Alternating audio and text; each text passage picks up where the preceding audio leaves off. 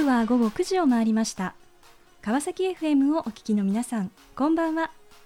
パーソナリティの森さやかです。本日248回目となります。森さやかの Life is a Journey この番組では毎回さまざまな分野で活躍されている方をお迎えし人生を振り返っていただきます。前回は株式会社北海道宝島旅行者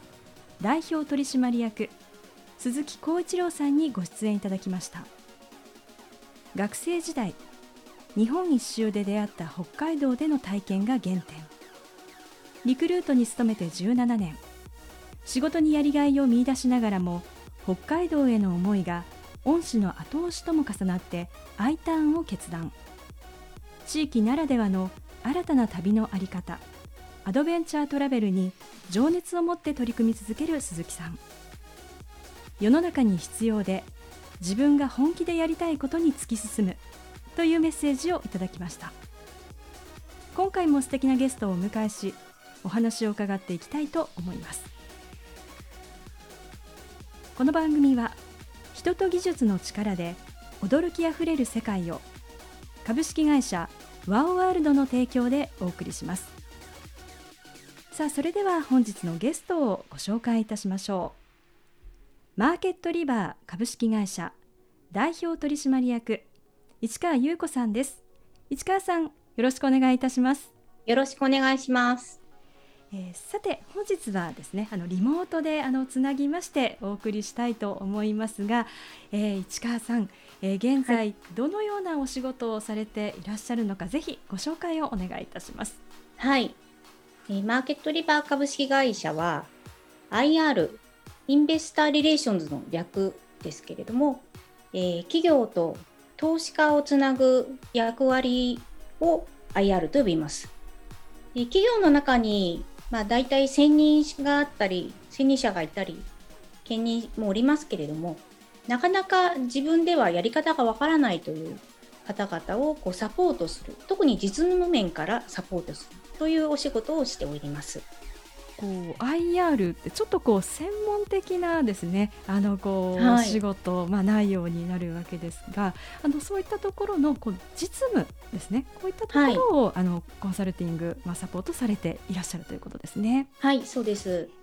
あの例えば具体的にどういったこう企業に対して今こうサポートされていらっしゃるんでしょうか？はいあの上場前の企業が、まあ、上場時にどう会社を魅力的に見せるかっていう、まあ、そういう企業であったりあるいは上場して数年経ってで、まあ、これからどうやっていったらいいのかやり方がわからない方たちに、まあ、その財務情報だけではなくて、まあ、企業がどっちの方向に向かっているのか経営情報をどう伝えたらいいのかそして仕組みをどうしたらいいのか社内の仕組みをどうしたらいいのかっていうことをアドバイスすることをやっています。まあ、上場前、まあ、それから上場後もですねあの、はい、そうですさんにもサービス提供されていらっしゃるということなんですね。でもなかなかこういう IR のこの実務面、まあ、結構こう中に入ってですねやっていかれる会社さんって、はい、なかなか聞いたことないですね。そうですね少ないですね。PR はあるんですけれども、はい、IR はあまり多くないと思います。うん。まあ、そんなあの市川さんは、まあ、あの IR の本当にスペシャリストであるということで、まあ、なんとあの本もですねあの楽天 IR 戦記という、はい、もう戦いのもう記録であると戦いの記録です。はい。もうねあのされて、えー、いらっしゃるということで、あの日経 BP さんからですねあの発行されて、えー、いらっしゃる、まあ本ということで出しておりますが、あのこのおまあ IR 戦記をこう書こうっていうふうに思われたのってなんかどういった思いからだったんですか？あはいあの、まあ、楽天は11年9ヶ月勤めて、まあ、ずっと IR をやっていたんですけれどもあのその時にこの IR の面白さというかそれをこう伝えきれていないなまず後輩に伝えきれていないなと思ったんですね。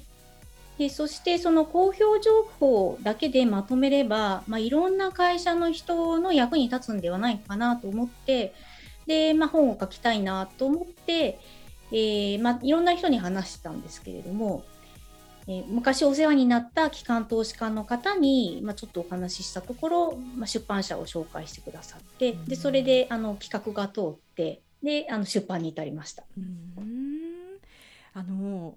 こうね障害物付き長距離走の物語っていうふうにねそうですそうです。表現されて。本当に。はい。あのまあ IR 自体はまあ、企業のあの経営がまあ船に例えると船の航海みたいに出ていく時に、まあ、船がまあどっちに向かっているのか何を目指しているのかどういう未来を伝えたいのかっていうことをこうどうお金待ってる株主に伝えるか。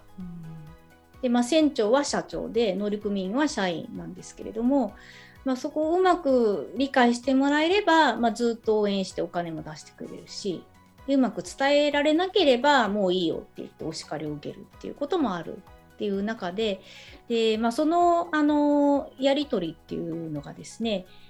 えー、まあ、時に株式市場全体と向き合って、まあ、戦うこともあれば、まあ、あの会社自体も非常にこ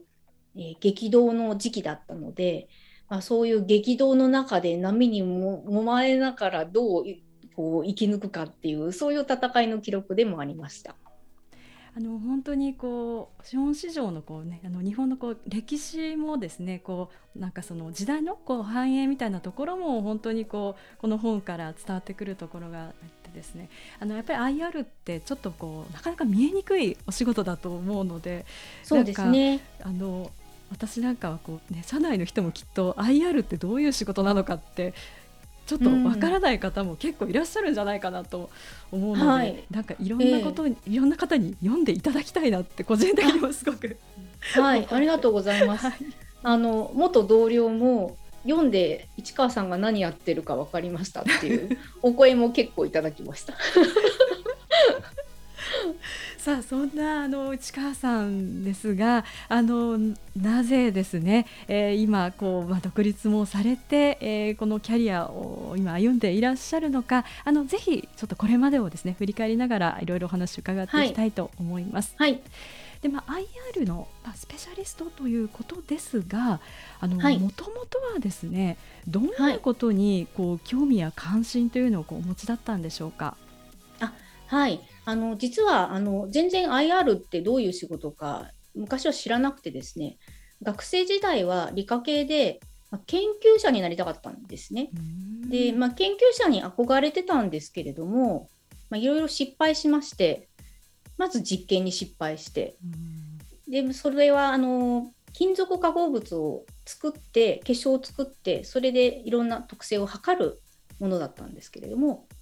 まあ、30日かかるんですその結晶を作るのに。はい、で炉を開けたら金属の丸いものができているはずが緑色の透明でキラキラしている結晶ができててでまずそれで大失敗で30日間が台無しででその後のデータ取って論文作るところも本当にあまりうまくできなくて、まあ、教授にも結構ダメ押しされてもう全然ダメだなっていうところがまず社会人になる前の状況でした。でもそんなこう市川さんがキャリアとして進まれたのはなんかどんなところからだったんですか？はい。あので最初はもう就職活動は終わってたのであ、はい、あのメーカーに就職したんですね。えー、で、まあ、研究者に憧れて就職活動はしてましたけど、もう無理だなと思ったので、まあ、ちょっと離れたところを希望して、で、まあ、事務系のところに入ったんですけれども、はい、まあ、予算とか事業計画とか計画とか作るところにおりました。でまあまあその中で、まあ、普通のサラリーマンをやっていたわけなんですけれども、まあ、ある日、まあ、移動があって、はい。まあ、M&A とか事業提携とかやる部署に移動したんですよ。でそこではもうちょっとこうえー、専門的な知識をつけるところで、M&A ですから、まあ、企業価値評価みたいな ROE とか、まあ、そういうものを学ばなければいけなくなって、うん、で全然理系だからそんなの知らないのを、えー、勉強して、まあ、資格試験みたいなのを取ったりとかしたところに、まあ、ちょっとその転機があって、はい、である事業部分を分社して IPO させるっていうプロジェクトってで、まあ、そこに、まあ、手を挙げて参加しました。まあ、そこがこう一つこう転機になったということでですね、はい、あのその後のお話も大変気になるところなんですがあの後半ですね、はい、引き続きお話を伺っていきたいと思います。はい。えー、さてここで、えー、ゲストの方の意外な一面を探ることを目的にこんな質問をさせていただきます、えー、今市川さんが興味関心を持っていることを教えてください。はい。あの私はですねあの少しその体調を崩した時期があったので今とても健康に気を使っていて、まあ、無添加の食材とか無添加のあの洗剤とかよく使ってるんですけれども、はい、それに加えてこう軽い運動が大事なので、まあ、毎朝10分から20分ヨガかピラティスをやってます。うん。あこう軽い運動っていうのがいいんですね。はい、はい、軽い運動と、はいまあ、睡眠と食生活が重要だよってこう主治医の先生から言われていて、はい、でまあ、あんまりきつすぎない運動でいいんだよっていうふうに言われ,、言われました。そういったところをこうバランスよくこうやり続けていくっていうことが大事だということですね。はい、ありがとうございます。さあ、えー、それではここで一曲お届けしたいと思います。大橋トリオでパラダイス。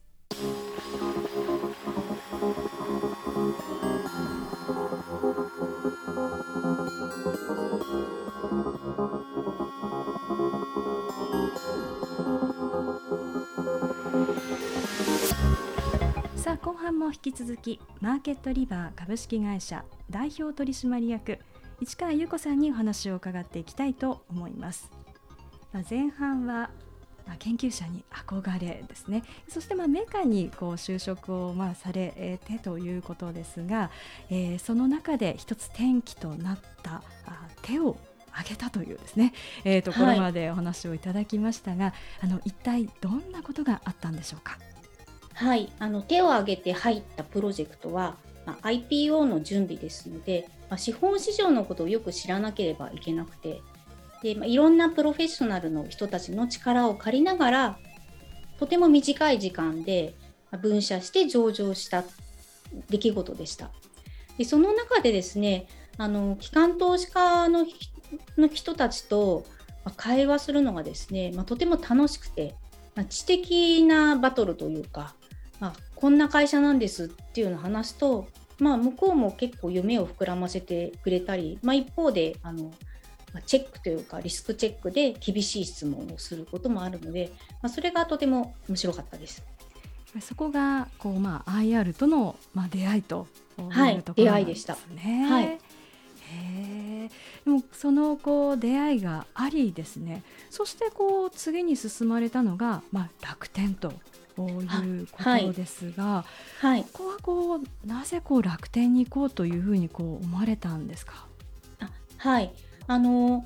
その前の会社では4人でやっていてで先輩にリードしてもらっていたんですけれども楽天はその時専任者がいなくて皆さん兼任でやっていて、まあ、ここで行けば自分で一から作れるかもしれないということでチャンスを感じて、まあ、来た波には乗るっていうのが私のポリシーで、まあ、先ほどもこう手を挙げたようにあの、まあ、小さい波かも大きい波かわからないけれども来たものには来た波には乗ろうということで転職しました。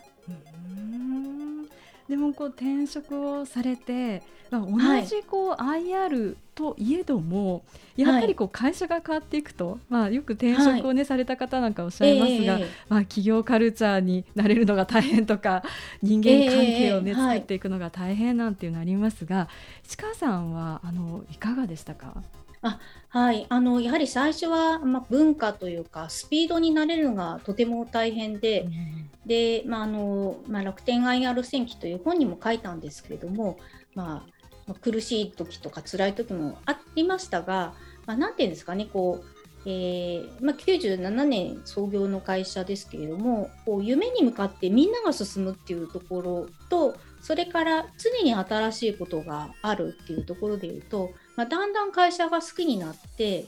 でその会社の理念とそれ経営状況を伝える仕事が、まあ、とても面白くなったというのが、まあ、楽天にいた、まあ、12年間弱であの非常にこう、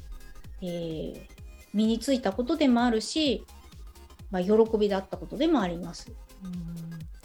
あのこう自分なりのそのこう IR のあり方というんでしょうか。こういったものってどんなふうにこう作っていかれたんですか、はい、あそうですね。あの、まあ、投資には本当にこう、まあ、日々の株価で投資する場合と、まあ、そうではなくて、まあ、長期的な経営戦略を見て、まあ、賛同してくれる、まあ、お金待ってる株主みたいなのを集めるものと両方あるわけなんですけれどもそのお金待ってる株主でしかも長期で見てくれる人はどういう情報が必要なのかでどういうタイムで何を出したらいいのかでどんな手法がいいのか、まあ、例えば IR だけじゃなくて社長とか CFO にもこんなことを言ってもらうっていうことをやってみてすごくうまくいったことが、まあ、経験として残っていてで、まあ、これをこういろんな人に伝えたいなっていう思いがあって今、まあ、その元に戻りますけど最初に戻りますけれども、まあ、そういうサービスで独立してやっています。あのいつかさんがいらっしゃった頃の IR 資料なんか拝見すると、もう100ページぐらいにわたって。そうですね。長い動画100ページぐらいありました。もう印刷するのに時間がかかってまあ今はしてないんですけど、はい、当時はあの印刷していたいたので、はい、い。やもうなんかもうその見ただけでもうなんかねすごい大変なお仕事だななんていうのが伝わってくりますけれどもあの内川さんにとって IR という仕事のこの醍醐味ってどんなところですか？あそうですね。あのまあ、エコシステムというか、その機関投資家の方の後ろには一般の人々がいるわけなんですよ。年金とか投資とか、でそういうものを預かってプロの人たちが、えー、何十社か選んで投資してくれて、であのまあ、通常の株式市場の取引だとその投資したお金は、まあ、企業には入らないんですがまあ、公募増資みたいな機会だと、まあ、それは企業の資金として手元に入ってそれを次の成長のために使うっていう。で、まあ、その挑戦する会社があってでそれを応援する機関投資家がいてで、まあ、個人株主いますけれども、機関投資家の後ろには一般の人たちの,、あの年金投資資産みたいなのがあって、まあ、ここぐるぐるぐるぐる回るっていう歯車の大きなあのエコシステムの中の、まあ、一つをやっているっていうのが、とても誇らしいことだったと思います。うん。あのやっぱり一方でこう難しい場面っていうのもこうあったかと思いますけれどもあのそういった中でやっぱりこう IR としてこう求められている、まあ、力といいましょうかあ視点っていうのはどんなところなんでしょうか？あはい。あのまず財務的な知識も必要なんですけれども、はい、それよりもっと大事なのは、まあ、会社の、まあ、理念とか方向性をしっかり伝えてでその上で経営とつなげられる、まあ、定性的なあの情報と定量的な情報をこううまく統合できるそういうコミュニケーション力が必要になります。両方こうバランスよく持たないといけないということですね。はい、そうですね。なので心ある投資家ほど両方見る、まあ、心もあるしお金もあるんですけれども、まあ、そういう人ほど、あのー、まあ、長い期間見てかつ理念から見る。何のためにあなたの会社は存在しているの？っていうところから質問が始まる。まあ、そういった中でですね、もう12年間ですね、約12年間あの楽天で、はいえー、お仕事をされていらっしゃったということなんですがあのそうした中でなぜですねこの今のこう独立というところにこう進まれることになるんでしょうか？はいあの実はですね辞めたいと言って辞めたわけでもなくて、まあ、クビになったわけでもなくてもともと化学物質過敏症、まあ、シックハウス症候群と呼ばれることもありますけれどもそういう持病を抱えていてまあ、楽天が二子玉に新しいオフィスを作った時に、まあ、そこでまあ働き続けることがまあ難しくなってしまったんですね。で、まあ、新しいオフィスの中にいると頭痛がしたり気持ち悪くなったりするので、いろいろ上の人も、社長も含めて配慮していただいたんですが、まあ、どちらかというと、まあ、体調悪化する一方だったので、まあ、本当に寂しいことではあったんですけれども辞めざるを得なくなってしまった、うん、まあ、それが、まあ、2017年のことでした。でも本当は辞めたくなかったけれども、まあ、辞めざるを得ないと。そうですね、はい。でもそういった中でですねどんなふうにしてこう気持ちってこう元にですねこう戻していったんでしょうか？はい。あのまあ、辞めた直後は、まあ、自分がこう世の中の役に立ってないっていう感じがしました。であのフルタイムでは働けないので、まあ、どちらかというと、まあ、個人でできることはないかなって思ってる時に、まあ、PR で独立している友達と会う機会があって、はいで、まあ、そのお友達、まあ、3人であって他の2人は PR 出身だったんですが、うん、そのうち1人が、まあ、夫婦で PR のアドバイザーでで会社を作ってる人だったんですね。で、まあ、話を聞いているとやっぱりその PR の実務、まあ、広報の実務を、まあ、教えることって実は結構ニーズがあって、うん、まあ、成り立ってますっていうことだったんですね。はい、で、まあ、聞いているうちにこれは IR でもできるんじゃないかなと思いまして、私これ IR でできるかなって聞いたら、市川さんならできますよ。で、まあ、もう一人は、まあ、優子ならできるよって言って、で、で、まあ、本も書きたいって言ったら、まあ、本も書いたらいいじゃないって言って、で、まあ、本は、あの、絶対、その、独立したら役に立つからって言われて、あ、そうか、私もできそうだなと思ってやることにしたんです。背中をこう結構押されたっていうことなんですね。はいそうです本当に感謝しています。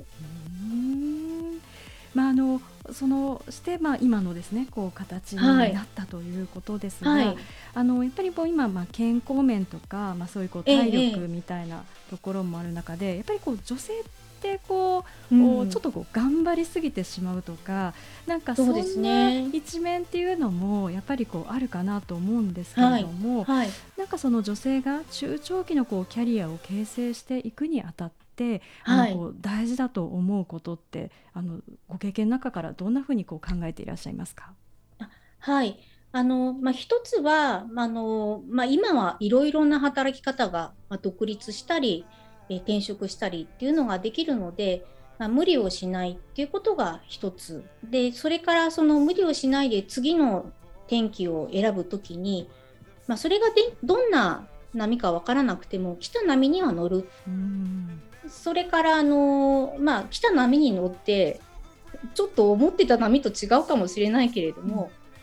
うん、あの目の前のことを一つ一つやっていくとそれがキャリアになったりするんですよ。なのでこう理想的なあのこの年齢で結婚してここでなんか昇進してここで子供を産んでみたいなことでうまくいく人もいますけれども、はい、まあ、必ずしもそうでもないですし、まあ、私みたいに、まあ、学生の時に描いていた夢と、まあ、全然違うところからスタートしてもあのまあまあ、なんか目の前のことをやっていて人波に何回か乗ったら今があるので。すごく柔軟に考えてほしいと思ってます。なんか自分のちょっと予期してないというか違うなと思う波も、うん、まあそれをこうやることで自分のこう波にしてしまうというか。あそうなんですよ、そうなんです。はい。あので今はその自分の会社のほかにあの、はい、社外役員もやっているんですけれども、はい、その社外役員で感じることは、その IR 以外の IR になる前の本当に、まあ、メーカーで事業計画とかやってた時の知識とか経験も全部使えるんですよ。まあ、何一つ無駄になっていなくて、はい、それもあの、まあ、覚えておいてほしいというか。まあ、今までの全ての経験が後で役に立つかもしれませんよということと何一つ遠回りではないと思いますということですね。まあ、だからこそ今の目の前のことをやっぱりしっかりやっていくっていうことが大事ということですね。はいはい、さあ、えー、この番組ではあゲストの皆さんに必ずお聞きしている質問があります。市川さんにもお伺いさせていただきます。はい。これから自分の夢を実現しようと考えている方々へ背中を押すメッセージをお願いいたします。はい。来た波には乗る。それが大事です、うん、来た波に乗るですね。まさに、えー、市川さんが大切にされてい。らっしゃる軸ということですね、はい、ありがとうございます。ということで、えー、本日は改めましてマーケットリバー株式会社代表取締役市川優子さんにご登場いただきました。市川さんありがとうございました。ありがとうございました。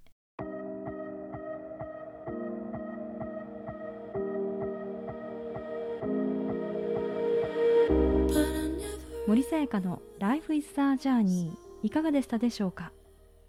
楽天での11年9ヶ月激動の日々を過ごす中体調不良により働き方を見直し友人から背中を押されて独立を決意。今までの経験を生かし IR の実務をサポートする新しい領域を切り開いている市川さん。そんなご本人は気負わずに来た波に乗ったと話します。しかし波が来ることを予感しまた来た波に乗っていくためには知識経験そして努力が必要なのではないかと感じました。私も波に乗り自分の波とできるよう日々精進していきたいと思います。次回はどんな素敵なゲストの方が来てくださるでしょうか。来週もまたこの時間にお会いしましょう。今日も一日お疲れ様でした。おやすみなさい。